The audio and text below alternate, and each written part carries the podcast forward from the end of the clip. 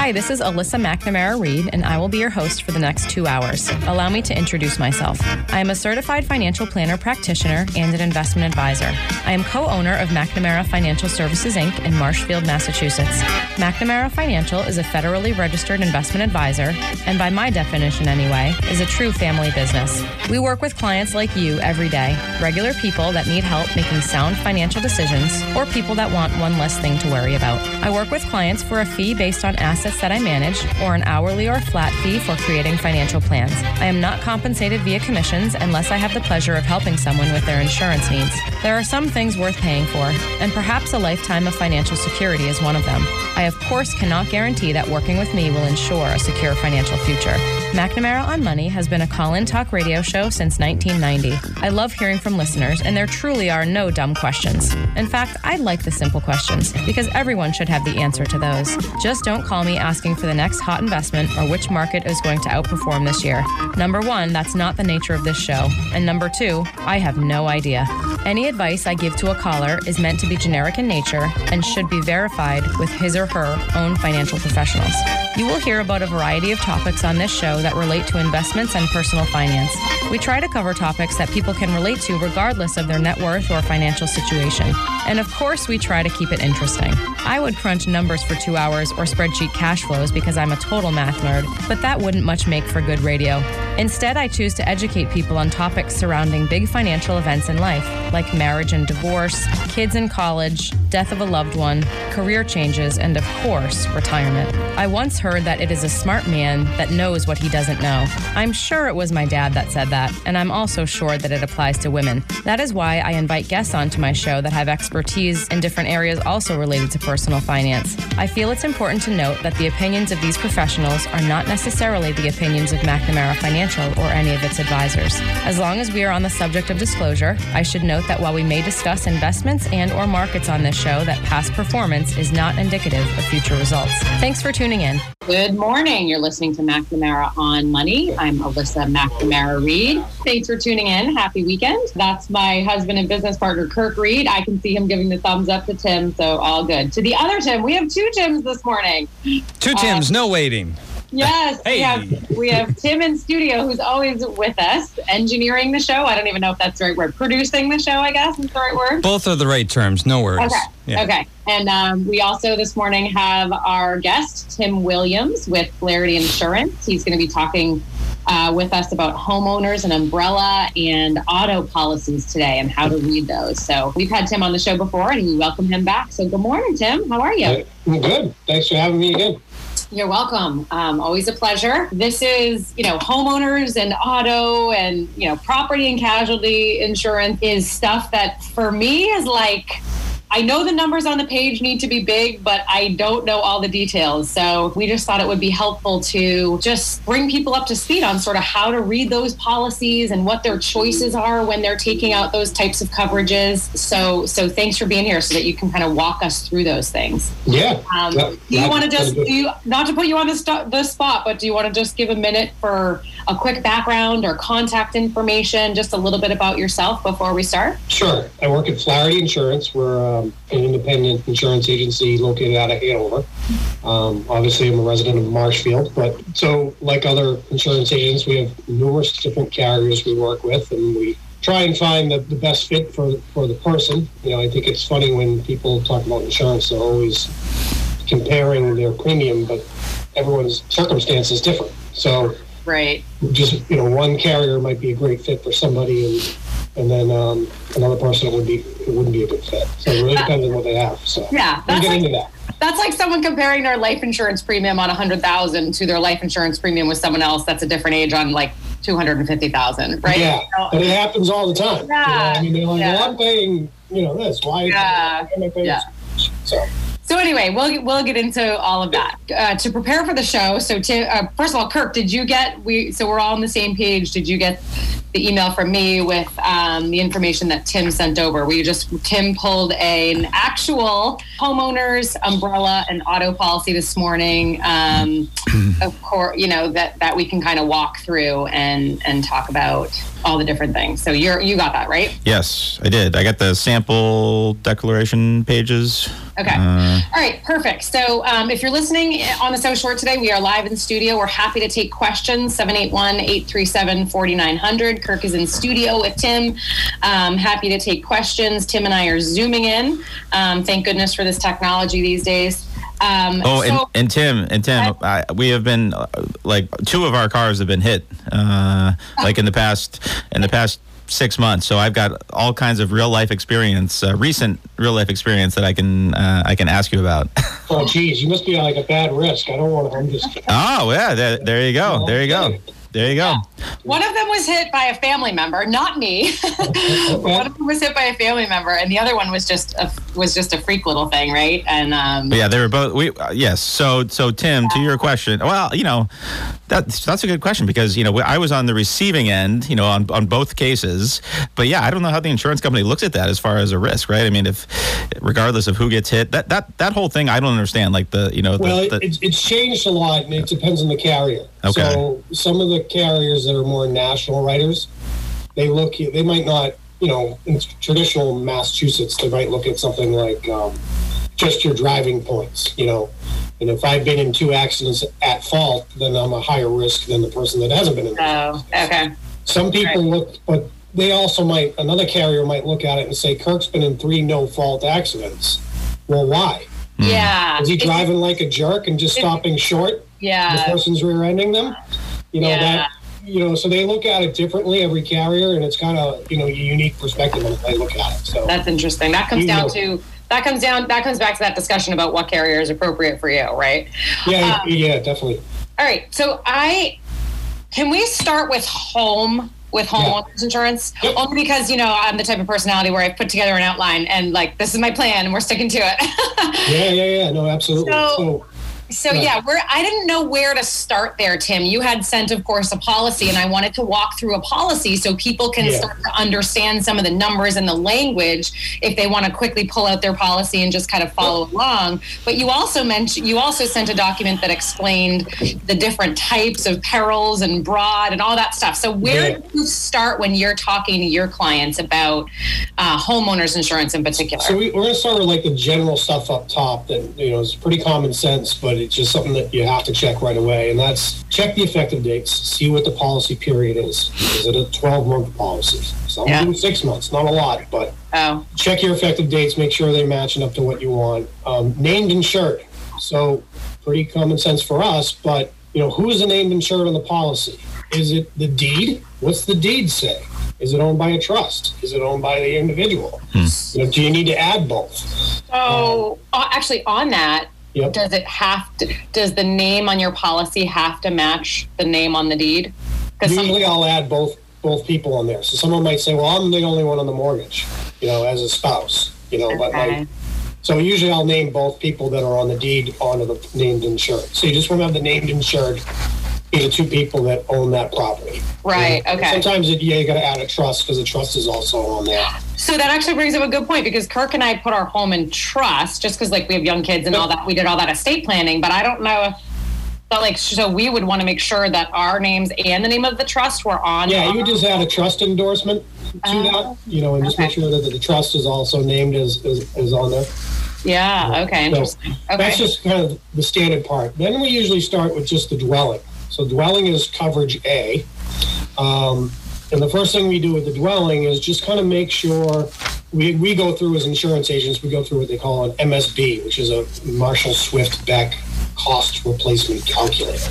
okay. So it just basically is a big software program that, that takes the square footage of the house. We add in, you know, what types of um, windows it has, how old the roof is, what the basement is, how big it is, and it calculates a cost to replace that home.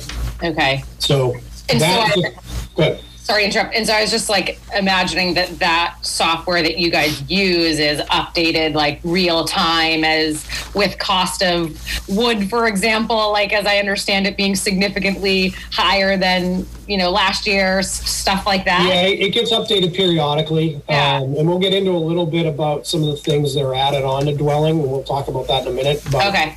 How to protect yourself from, you know, well, maybe it was undervalued. There's some things that get tied into the dwelling, and we'll, we'll touch on those in a second. So it's So not. Yeah. So like you're, what you're saying is like when you are covering someone, for example, if they just purchased a house or they're Yeah. about to purchase this house and you're writing the policy. So the dwelling coverage that they're purchasing isn't necessarily like the exact same number as what they just purchased the property. for. Right, because the market value is going to be completely different than the Okay. replacement cost value. Yeah. People start to understand that because I'm saying we're not insuring your land. Right. Right. The land isn't going away. Right. And the land has the some. house would. Yeah. You know, Okay. so people have to understand, like, you know, if it's just a thousand square foot house, but maybe the house you bought it for four hundred thousand or five hundred thousand, that's going to be a different number than what you paid for it. Right. And with. So we right. kind of go through that and figure out what that dwelling cost is. okay. So then from there, there are a couple different options inside the dwelling of what they call extended replacement cost. Okay, and you have these options of having 25% extended replacement cost, 50% extended replacement cost, and then guaranteed replacement cost. okay. So I get this question a lot. Well, what hap- You know, I say, what happens if a Cat Five comes into Marshfield and wipes out half the town, and now labor and materials goes through the roof? Right. and you can't rebuild your house for five hundred thousand dollars. Right. Right. Well, you may have twenty five percent extended replacement costs. That would give you twenty five percent of your coverage A. So you'd have 25%. additional more. So you'd have like Yeah. 125% of that number. right. So you would have a little bit more to replace that cost. Guaranteed means no matter what, they're going to rebuild that house no matter how much it costs. Oh, So A lot of insurance companies don't write those anymore. Some still do. But when you get into places like Newton or you know Robin, where they have these big brick, you know, style homes, yeah, super expensive to replace. So they, Yeah. You know, guaranteed replacement cost just means they're going to replace the, the exact same like kind and quality that you have. That's like um that's like lifetime long-term care insurance coverage which you can't buy anymore cuz Right, right. like they I- have it. yeah. you know, but, yeah. you know, usually you'll see 25 or 50 percent, you know, extended replacement cost on the dwellings. okay. T- Tim, Tim. So like I'm Yeah. looking at, um, I actually I'm looking at our personal one just because that's the one that I had, had printed out. So like where would where would that extended coverage would that show? Where would that show up? You know, on your policy? Usually it's going to be down under the policy forms and endorsements. You might see Oh, something down there. Depending on the carrier, it could be a package endorsement. Okay. So it might have some bell and whistle name to it, like, you know, the Oh, plus homeowners- plan. homeowners plus endorsement doesn't Yeah, it have, could be that. You know, Doesn't depends on the carrier. Yeah, it doesn't have a percentage but Which uh, carrier is it? I can tell you whether it's on there or not. Cincinnati. Cincinnati Insurance. Yeah. Yeah. Um, I- Yeah, so they they would probably have that on their. Um, it's probably So- included in there. Is it also like if you bought like if you bought an older home, um, that would be more expensive to rebuild than it's currently valued at because if it's really old and needs work, is that something that is to be considered whether or not you purchase this additional coverage or Yeah, well, that gets into a couple different things. We'll tie in now since you asked the question. Okay. Um, so certainly the the style of the home gets rated into the premium factor of how these insurance companies look at it. okay. So the older the home, it may give you not as, you know, it has more propensity for claims for certain things. Um, you know, the other piece that's tied into that is called ordinance or law coverage. So typically on an older home, you would want to have more ordinance of law coverage. And I'll get into what that is in a second. Your standard policies allow for 10% coverage of your dwelling A for upgrades and things that for building codes or a town ordinance. If you have an older home, you know, the standards in the building codes, you didn't have to have two by four walls or two by six walls and hurricane impact glass when you're near the water oh, you know, okay. or whatever the case is. So now if you have an older home that, you know, was two you know 24 inches on center studs, and you have a fire in the bottom of the building, but now it has to be rebuilt. They may say there's two hundred thousand dollars worth of upgrades you got to do for the for the new Yeah. building codes. Hmm. Right. You want to make sure you have your ordinance and law coverage match kind of what you think you need. I also was wondering if like insurance companies do they they probably tread really lightly here because they clearly don't want someone to like purchase an older home and they have more coverage on the home than it's really worth. And then like oops there was a fire right? I mean are they is that i would imagine that they're a little bit careful about that type of thing. Yeah, I mean, always- of course they have investigators and stuff like that, that you know, Yeah, I mean, but that's the that's the purpose of you know when you purchase a home insurance policy. Usually, there's an inspection done within 30 days. Yeah. Um, where they're coming out and taking photographs of your house. okay. They also may have you an insured take inside photos, or they may come in during COVID. It's completely different now. okay They'll kind of come in and, and do their own replacement cost after the Uh. inspection. Just make sure it matches up to what the insured put in. yeah And also to make sure your house is, you know, upkept, you know, because you know, your, your insurance policy doesn't cover, you know, wear and tear damage or your basic maintenance things. Okay You know, um, or, you know, something that's just run down then you want to put a claim in. No, you didn't upkeep it. okay Yeah, I, re- I remember years ago on, a, on, a, on another house that we owned before before this one, and and they said something about the roof really you know should need some attention, and and so we did. You know, we you know had it reshingled or and and whatever. But so could they? I mean, can an insurance company drop you if if you don't do something you know that's that's prescribed like that? Yeah, so they can come in on an inspection, and the inspection may have some major. Some of the things say might say minor, you know, or major. So they may come in and say, "Yeah, you've got an issue with your roof. We need this fixed within, you know, 45 days from the date of this letter, with proof, with a with a photo, or we're going to cancel you." Hmm. So they may drop you, and, and if you if you don't remedy that situation, or they may say, "We want a letter from a roofing contractor that your roof is of sound." Hmm. You know, Are you requ- are you required by like state law to carry homeowners policy? I know you are for auto, right? But you don't have to you don't have to carry a policy uh, if you don't want to. I know there's Oh. some, you know. I've never some- met anyone that didn't. But Well, I, I there are a few people that I have. They're just Really? affluent, very affluent, and just, yeah, okay, you know what? It burns down. It burns down. I've got you know more money than I need, but yeah, it's okay. very rare. Yeah, you know, that it's- Yeah, you're getting so much protection for such a small amount of premium. yeah, right, You know, it doesn't make any sense why you wouldn't insure it. But Okay, there are I just- cases where yeah. you know I just came across one the other month where the person is like, I don't have homeowners insurance. What? You know, Yeah, I've, I've but, never. uh, usually, if there's a lender, you know, obviously there's going to be coverage. You know, the lender's not going to jump on to something without. Okay. All right. So the amount of the, so the dwelling amount on this is section one or section A. This Yeah, it's coverage A. It's just your Coverage A. Okay. You, you figure out what that dwelling is going to be. You know, most policies are on replacement costs these days. It's very rare to have actual cash value. So there's a difference between actual cash value and replacement cost. So actual cash value may be the depreciation. So well, well yeah, Oh, now it's okay. You know, it's 50 years old. It's not the same. So now you get replacement costs. It's just going to take what today's standards is to do that. And it gets Okay. into- same thing with contents. We'll get into that later about like what the difference is between the two and why you want to have that.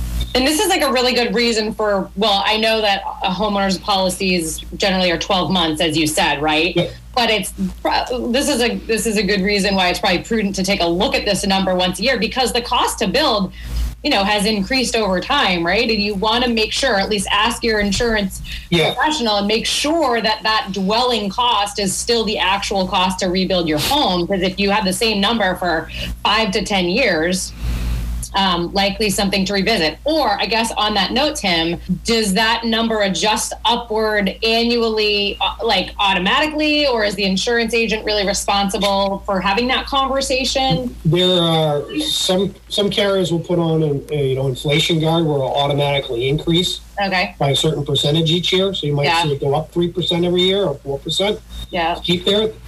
On the other side, if you haven't reviewed your policy in 20 years, that thing may have gotten so out of whack that you're Yeah. overinsured. Yeah. So sometimes Oh. we see that too, and I'm like, well, wait a minute, you're insured for five hundred dollars a square foot. I mean, around here, that's a lot for construction. You know, so it can work both ways. You can end up underinsured, or you could be completely overinsured. But generally, there's things that every year you should just reach out to your insurance agent. You know, check on the coverage amounts, see Yeah. if you need to change anything.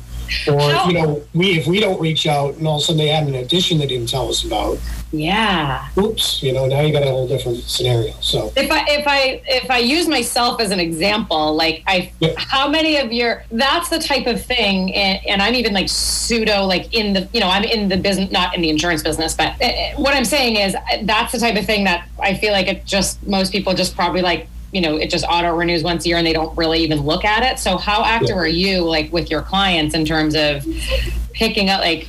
Do you guys send a cover letter that's like, hey, you know, this? yeah, we, we- we're always trying Yeah. to reach out like at, the, at the renewal to talk to them. Has anything changed?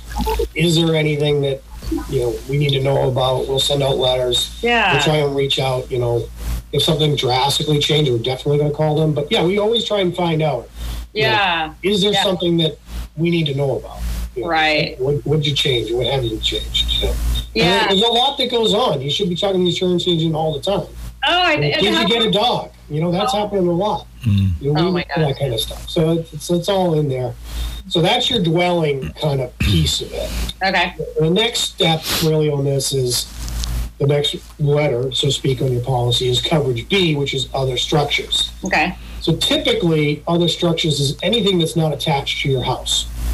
So this could be a shed, it could be a fence, it could be Yeah. a light post.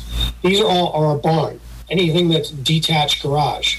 These are all considered other structures. Most cases, it's most insurance companies will do 10% of the dwelling amount Okay. as your other structures. So most people say, uh, "Well, I don't need, you know, sixty thousand dollars Yeah, for yeah, for my- structures." For my shed. Some okay. companies will let you adjust it, but typically it's just a percentage of the of the dwelling, and that's what you get. I was gonna say that's that's a nice that's a nice light post, yeah. I was thinking the same thing. That would be a really nice lamp, lamp post. Yeah, like like one of the nor'easters, I had a tree fall in my shed, and it didn't do anything to the shed. I was kind of upset. Ah, Shed. you wanted a new shed. Sure, you know, I'm like, I could have used a new shed, but you know, nothing happened to it. So Yeah. Typically, Okay. other structures is just it's pretty basic. It doesn't get into, but the other times though, if you have a detached garage with in-law above it, Okay. you go up. Uh, hold that hold that thought for a minute, Tim, because I, want to get into that, and Kirk and I have you know some examples to share too. But um, we just have to take a, a break. We're going to come right back. Uh, you're listening to McNamara on Money. We're talking this morning with Tim Williams of Flaherty Insurance. We're talking about how to read and understand your homeowner's insurance policy. We're going to get into auto, and we're also going to get into umbrella this morning, assuming we have time for all that, which I have confidence that we will.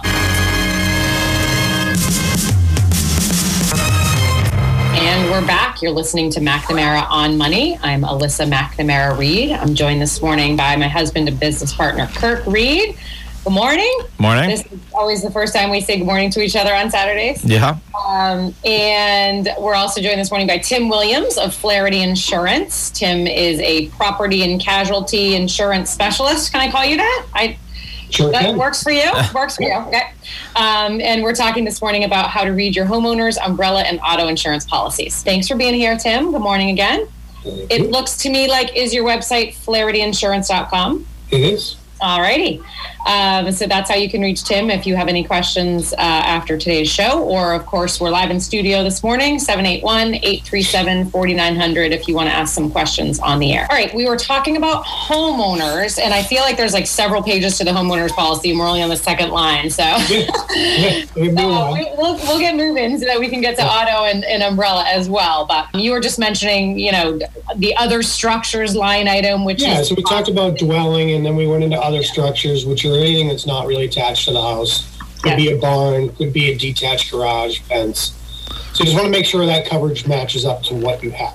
You know, so it's pretty pretty straightforward. Would a uh, would a would a pool go into that category? Not versus well, a pool like a cabana. You know, usually there's stuff attached to the to the pool that you'd want to calculate into there. Okay. So sure, you'd want to tie some of that into that. Okay. What about a deck? That's that's attached to the home, right? So that's Yeah, the deck's going to be part of the home, so that's usually not Um, Yeah, because it's. I just remember from our you know CFP studies, it was like, is it fixed to the home or not? That's what determines what was other structures versus Yeah, the yeah. dwelling, right? Although I don't know, a fence is generally attached to your home at one point, right? So that was always confusing to me. Could Uh, be, could be. Yeah, you, look at that. You know, the end post is sometimes fixed to your home, right? If it's yeah. Anyway, I digress. Okay, where do you want to go from here? So so so right after other structures, you get into personal property. You know, we talk about this, that for the people outside to understand what this means, it's your contents. yeah, The classic example we use is take a dollhouse. Imagine having an imaginary dollhouse, turn it upside down and shake it.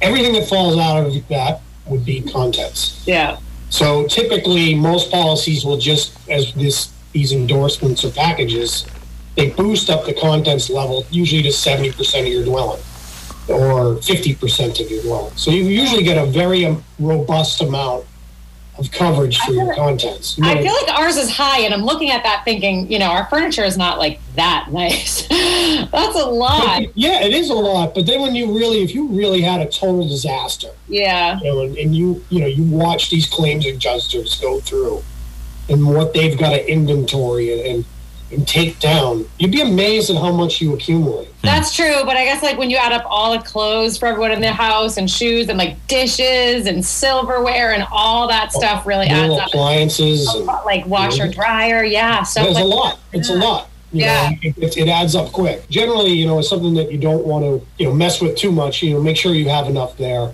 Tied into this usually is replacement cost of contents. Almost, almost all the time, you'll see insurance agencies add this to your policy, so it's not actual cash value. And what that means is, if you paid three thousand dollars for your leather couch or whatever kind of couch you have, and now it's eight years old and it's only worth five hundred bucks, you don't want to be getting a check for five hundred dollars. Right. You want to be able to get replace that couch for what you paid for it at that time. right. So usually you'll see replacement costs of your contents. So it's just something that, that And so, do you generally recommend that like personal property, like that number should be what at least as half as much as your dwelling or something like that? What's the percentage that you? yeah, it's a conversation that we usually have with somebody, and you know, you want to make sure that there's enough there. You know, um, you know, some people will push back a little bit, but generally, yeah, fifty percent of the dwelling is more than enough, or even seventy. You know, it just it just depends on the person's appetite for risk, but you know, generally, it's not an issue. You know, Okay. something that I don't see a lot of people push back on. So, Yeah. um, right below that is loss of use. So, loss of use is coverage D. Yeah. This is, um, I'll use an example. Let's say I have a, a kitchen fire, you know, and now the building inspector comes out to my house and says, you can't live here. It's unsafe. You know, you need to move out for three months. Well, now I can't use my home. So now you can tap into that loss of use to go rent somewhere else, or maybe you stay at a hotel for two months, whatever it is Okay. that money's there to tap into to go live elsewhere. You know, and maybe you're eating out all the time. You normally spend two hundred dollars in groceries.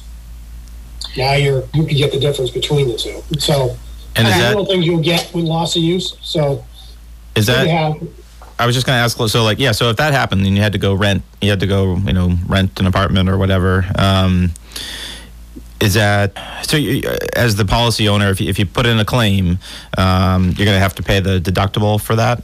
yeah, there's going to be a deductible. We'll get into deductibles in a minute because I think that's a, Okay. a key topic, and we're also going to talk about claims with home ownership, home ownership, and when to put in a claim, when not to, and Okay. how to manage your claims and all of that. You guys are tight in it as well. So. And, so, and- under, oh. so looking at our policy, Kirk. So under loss of use, there's not a dollar amount. Right. That just it just, yeah, yeah. So dollar- yeah, Tim. Tim, ours just ours says actual loss. Can you explain what that means? Yeah, so some companies won't limit you; they'll just say your actual loss. So if you're out, you know, and, and Cincinnati's a really good insurance company, by the way. Oh, cool. So props.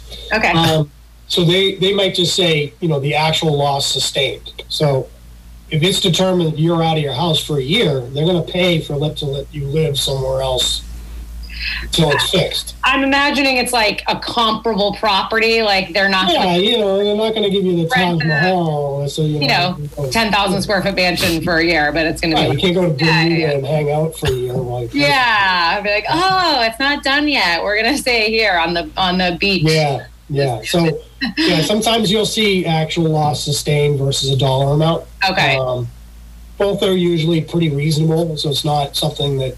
Yeah, like looking looking at the policy that you uh, sent us, for example, Yep. um, the loss of use uh, on this example policy does have a number to it, but it's a Yep. pretty big number. Yeah, And I'm imagining, like, certainly if someone had to rent a house for, you know, a year or whatever, a year and a half to rebuild, that certainly looks like a very sufficient amount of money. right. Um, so I guess you know the last thing you're perhaps that's intentional. Like you, you know, if you lose your home in a fire, for example, that, that's enough stress, right? You don't have to have to worry Right. about where am I going to live and can I afford it, and you know Right, all that right. stuff. So yeah. So that's that's part of why it's there. So, Yeah. you know, your next piece is generally personal liability. Okay. So this number varies a lot for agent. Like I see a lot of agents keep this low, and I don't understand why. okay, Um, so personal liability is basically this is the, the piece that isn't you know your loss to property. It's a dog bites somebody and they decide to put in a claim on your insurance to get some money. yeah, Or, or you know, I hit I hit Kirk out on the golf course and loses his eye and wants to sue me. I have defense costs there, and I have this liability in my homeowners policy that follows us around to protect us from that. So this one always this always confused me a little bit. So the liability coverage, I guess, correct me if I'm wrong, but the liability coverage, you just said it follows you around. So it's not necessarily related to something that happens in your home or on your property, right? Right. Like, it, it, like you just said, I, I'm out on the golf course and I, you know, hit a ball and a golf ball into someone's eye or something like that. So it's it protects you against any lawsuit. Pretty much. I mean, you, you know, w- within reason, you know, Yeah. I mean, you can't, create, you know, uh, have a felony and, you know, Right, of course. like, Okay, fine, fair those, enough. those types of things aren't going to be Yeah. covered. But, you Okay. know, you're on the beach and you poke somebody with an umbrella or your umbrella flies off, you know, those Yeah. types of things. It's going to be covered. Up another good one is like you're out antiquing with Kirk in Vermont and you're not going to work. Oh, that sounds like us. Yeah. Yeah, no, I just want to throw that out there. I know Kirk loves to do that. So, but, but The the you know, if you the, knocked the- over really something expensive, the store owner might be like, Antique, "Oh, hey, antique cars, maybe, but that's probably about it. yeah the, go- the golf one is more likely I'm yeah. paying for this. Wait, so what's the what's the example if we're out antiquing? What happens to us? well, you knock over that ten thousand dollar, you know, Okay. piece and it smashes on the floor. The store owner's like, "Hey, you're not going to leave without, uh, you know." So, oh my gosh. you Okay. know, So so that's the type of stuff that's on personal liability. Now, for, for policies that you know, if you're not getting an umbrella, you know, generally five hundred thousand is available. You can go to a million. The cost difference is very minimal. What I mean that is like maybe fourteen dollars a year. Wow. From half a million to a million.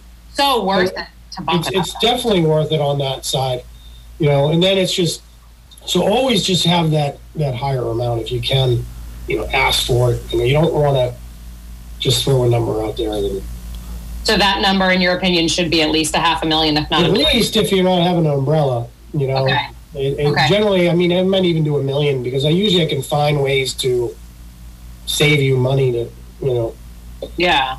For- I mean- 14 15 dollars. I mean, it's For fifteen dollars a year, certainly. yeah, worth it's crazy. You know, there. so it's just, just something you don't want to. Okay, Um, so you're saying so Tim, you're saying some somewhere between five hundred thousand and a million. That's kind of a, a that's kind of a normal number, or Well, I wouldn't say it's normal, Kirk, because I see a lot of policies have three hundred thousand. Okay. On my desk or hundred. I'm not saying like for me, I don't usually go below five hundred for that reason. okay, You know, I, I won't quote something for three hundred, but you know, they're out there. You know, whether it be a Liberty or another policy, whoever the carrier is. You know, some just have standard amounts. It's something you want to check on and just look at your personal liability and make sure you've got the proper amount there. okay, You know, So- so So under the, can I just ask a question on that? Yeah. So under our policy, for so the, so the example policy you sent just has coverage E, personal liability, and it has a number. Half, Yeah. half. So on our policy, uh, our section E says personal liability, and then it's like bodily injury, personal. It there it says there's one line that says each occurrence, and then there's another line that says aggregate, but it's the same number. So does that mean it would only cover one situation up to that number? Do you know what If it's having bodily injury and then you have another number that's aggregate, you could have a couple different claims that year. They're actually the same number though, so I'm thinking. Right, but I'm just saying you could have bodily injury up to five hundred thousand, but the most they're going to pay is an aggregate. Yeah, in one year. Five Okay. hundred thousand. So might Yeah. be just a couple different claims that they put on there. Got it. So, you know, another piece to this liability side is personal injury, and it's Okay. usually a rider on the endorsement and the forms. Okay. So personal injury is, um, it's not what you think it is. It's more um, slander or libel. You know, if um, if I go on to a local Facebook site and this and trash a local business, which I would never do, but Yeah. But, but happens all the time, I feel like. happens all the time. I mean, it's very hard for business to prove libel or slander, but that's what personal injury is, and that's why you'd want to have Oh. you know that kind of coverage on there. It's a very gray area, and you know I don't know how many insurance companies would pay out certain things, but you know with teens on social media and different things like that, it's good to have. Okay, so actually that brings up a good point. So like if you're like if you have three kids, so does your whole does this liability coverage on your homeowner's policy cover a lawsuit initiated by something that one of your kids done has done even though course Yeah, as long as they're considered a household member, you Okay. know, which is they're going to be covered under your policy. Okay. That usually applies for you know a student away, you know, in college for a little while, you know. Okay. But there's certain things that it would not, you know, you're not going to be able to just, um, you know, they have to do living wages basically. So- Yeah. And be like a de- dependent of yours, legal dependent, of course. Okay. And I, and I think and I think you just said this, Tim, about about being a student away or whatever. But so basically, this this coverage co- covers you or follows you uh, wherever you are. It do- doesn't just have to happen on your property. Right. right. Yeah, and that's it's it's it's, it's an important piece, you know, because it's such a it's such a big piece when you get into liability, you know, and then and and I won't some policies when you get in these coastal policies, a lot of them used to exclude uh, host liquor liability. Um, Oh. and that gets into big things when you're, you know, you got a, a place down the beach and you might be hosting a party, serve somebody, you know, a drink. They leave in their auto and they kill somebody with their auto, then there's no coverage there. You said some companies exclude. Some companies have a problem with that, but you got to fix that. So it's just not something that's um, not. It, it's pretty standard, but it, it's usually not excluded by most companies. But there are a few out there that don't have it. So we'll tie into that later with umbrellas and. Okay. Is that Right. so? But is for someone listening, is that something that you would know by looking at your policy? Or Oh, absolutely not. yeah, No, you you have would to never know. I mean, and I don't expect them to know that. You know, it's, it's Yeah, it's up to your agent. You know, to, and you know, have a good conversation with your agent. Ask these types of questions. You know, what am I covered for? You know, am you're not covered for things like you know, if you don't tell me you're you're running an Airbnb in your house, we may have a problem with your homeowner's policy. yeah. I, You know, I must mean, those are things we have to ask, and like and you can only ask so many questions and document it. But Airbnb, you're basically running a hotel. You you need a commercial policy. Hmm. and that is You're so renting it out all so the time. common right now. So It's common. super common, you know, and it's not something that's covered under your home insurance because they don't consider it. You're running a business at that point. It's not a personal. Yeah. policy. So do you have to have a separate commercial policy if you are renting out your home? Typically, uh, in, in places like Airbnb too, you know, you got to dive into that policy a little bit. You know, they'll have some coverage for you on the Yeah. Airbnb. Yeah. People think they're all set, Uh, but it might exclude things like sexual assault or puts a cap nationwide aggregate on there. So. uh, Yeah, you want your own policy to dovetail what they have so that you're covered when you're doing things like Airbnb. Whole side point, but that's kind of that- but that's a good point because it's Yeah. totally separate from your homeowner's policy, right, right? right. So, like for, for example, if someone doesn't have a commercial policy, they just they just started, you know, renting out their home on Airbnb, and you know somebody gets injured on their property. Like, does their homeowner's liability insurance cover that, or no? Because really, they should have had a commercial property. Right? Uh, yeah, we get that question a lot when you're dealing with homeowners, and it's um, if you're consistently on Airbnb, probably not. You know, some policies will let you rent your place out for up to 16 weeks. Some places will only let you do 12 weeks. Some will let you do it on a VRBO as long as it's, you know, weekly or it's only four tenants a year. But if you're renting it out on a nightly basis, probably not.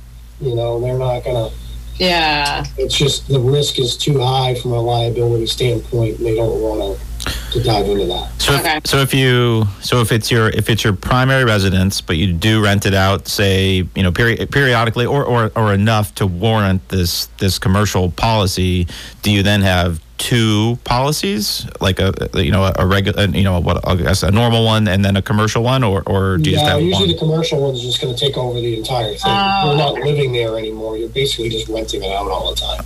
Okay, Yeah. even if you are still, li- even if you do live there. Uh, Yeah, and sometimes even if you do live there, you would probably end up on the commercial side. Okay. You're renting it out so much that it's just considered, you know, more of a business. Okay. Yeah. You know, Okay. some policies will tie into there. You can do bed and breakfast, and that's a whole unique situation and, you know, different type of policy. But, Mhm.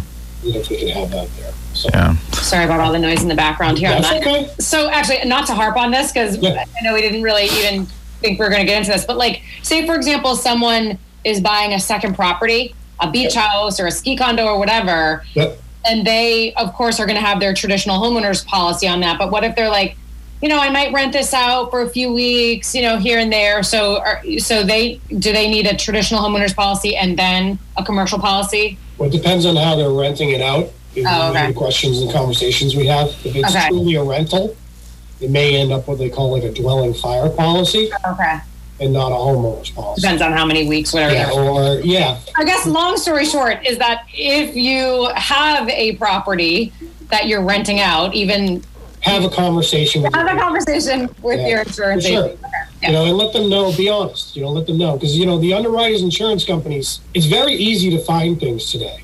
You know, I mean, I can just Google up the property, and you're going to find out what that person's been doing. So be honest with your agent. Tell them what you're doing, and they'll they'll find you the coverage. You know, Yeah. um, there's no reason to be sneaky about it because you know, like I said, everything today's day and age, all the underwriters, insurance companies, they'll they can just pull up satellite images of your house. They can see things. Yeah, You know, I, they, they find things quick. You know, so they, you can't really hide them.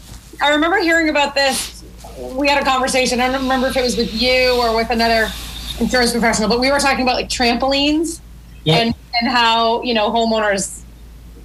Uh, you know, tend to maybe not tell their insurance agent that they have a trampoline, and Yep. and and I don't know if it was you or somebody was saying that well you know Google Earth can be quite helpful in that regard and the Yeah. insurance to know if you have a trampoline and Yeah, they'll, they'll they'll pull up all that stuff. They can see it pretty easily. You know, they have you know the programs like Google Earth or Bird's Eye, whatever it is. They're yeah pull up those images. They can see something there, and it's usually they're not an issue anymore.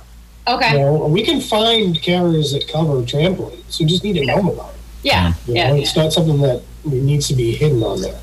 Yeah, and Yeah. like you mentioned earlier about like the um, you know the the premium associated with certain things. When when you look at it from a leverage point of view, uh, usually it's usually it's a, it's a no brainer. Uh, you know, people think it's might cost you know you know a, a, a big amount, but when you when you compare it to what the what the claim might be or what you know what the what the liability might be, it's Right. you know it, it often makes sense to just just pay it, and it's it's usually not a big big dollar amount. Yeah, Yeah. it usually isn't. It's, and you can always find a carrier that's going to cover what you need. Yeah. Yeah, and I, I remember when Kirk and I put in the pool, it was four or five years ago, and I was like kind of nervous too. I knew I had to call the insurance person and, and Yeah. tell them that we're, Yeah. um, and I didn't know if it, you know, our premium was going to go way up or whatever, and it really didn't. Um, you know, you No. know, I don't remember what happened exactly, but I don't know if it really much affected the premium. It was just kind of sort of noted or whatever on the policy. Yeah, you know, pools get interesting in that some places won't like it if there's a certain size diving board. Or Yeah. deep Yeah. end is a certain depth, or diving rocks, or Yeah. things they look at. You know, when they when they tie into that kind of thing. So Yeah. So, what are some of the things that people might not necessarily think of to tell their insurance uh, person? You know, like, well, I think pool probably most people would know that if they put in a pool, they would have to tell. But yeah, pool. You know, the, the standard risks that you want to know about. You know, certainly pools, diving boards, slides, diving rocks. You yeah. know, um, Dobermans.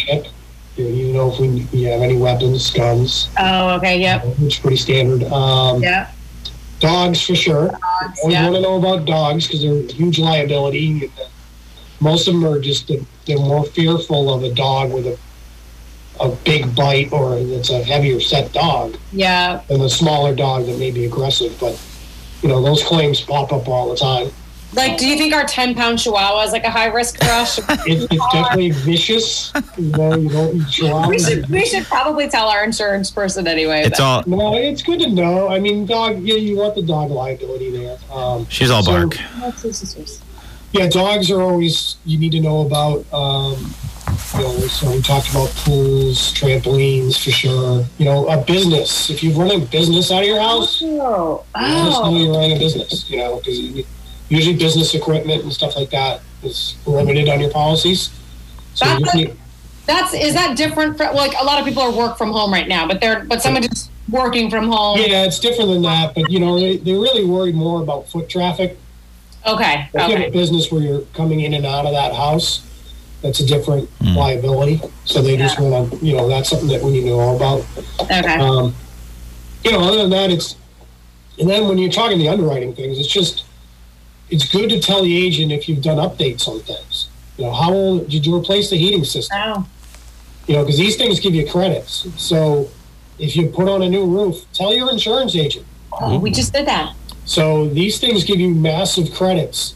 you know, in some cases, big credits for your premium because you have a brand new roof. Maybe you have a brand new heating system, you know, new hot water, or you upgraded the wiring, or did something like that. Those are things that are great to know and, and tell your agent. Okay. forget, you know, we'll try and call you and, and talk to you about it. But it's Yeah. always good to reach out and say, hey, just want to let you know, you know, I put on a new roof, or you know, we did this and that. So Tim, I, I had a question about like um you know you mentioned like foot traffic. So say you had like a like a contractor or somebody you know in your house doing a project, and I and I know a lot of times you know they you know they always tout you know that you know they're insured and you know these things, but Yeah. how does that work? Like if something like like if they get hurt, say they get hurt you know while they're in in your house you know doing something, how does that how does that work? If they're Well, if, if they are insured or not insured or whatever. Yeah, I mean, if they could still try and come after your policy because they got hurt on your property, you know, and that's generally why when you're dealing with a contractor or somebody in your house, you want to ask for that insurance certificate and be named on his policy as an insured, Hmm. so that it will go to their insurance first and not yours. Okay. Wait, we. w- I'm sorry. What did you just say? We want to be named on the policy. If, Yeah, you can be named as an additional insured. Um, So you want to just say, hey, you know, um, Joe Construction, um, I want to be named on there as an additional insured. So you might want to oh, you know, let just find out, you know, and it's always good. Ask for those policies. There's a reason why when you hire somebody, they have insurance. You want to get those insurance certificates, one to see if they're in force. And then Okay. once you're a holder of that, that insurance agency is going to notify you if something happens to that policy. Hmm. This is the part everyone forgets. So if someone financially struggles and they lapse that policy, it's up to us as like Flaherty Insurance to call Alyssa Reed and say, hey, by the way, your contractor's insurance just expired. and you're only getting that call if you were a named person. A certificate holder or you're on there as an additional insured. So it's always good to, yeah, that's great if he tells you he has it, but you want to make sure you have that you know, Interesting. certificate when you're going into there. So Yeah, I would never think of that. I would never think to ask. no, yeah, it's just good Yeah. to just call your agent. You know, it's always good to call your agent when you're doing anything. They'll give you that kind of advice. So Okay. anytime you're hiring somebody or doing something, some type of work to your property, call us and or call your agent and get that. Yeah. They'll give you that advice so you can get that squared away. Okay. Um, we Tim, we got to take a. We have to pause. Um, we're just going to take a quick break. You're listening to McNamara on Money. I'm Alyssa McNamara Reed. Um, joined this morning by Kirk Reed, my husband and business partner, and we're also joined this morning by Tim Williams, Clarity Insurance, uh, property and casualty insurance uh, uh, extraordinaire. And we're talking about how to read your policies and things to do and what to know about your auto, home, and umbrella. So we are taking a quick break, but lots more to come, and we'll be right back.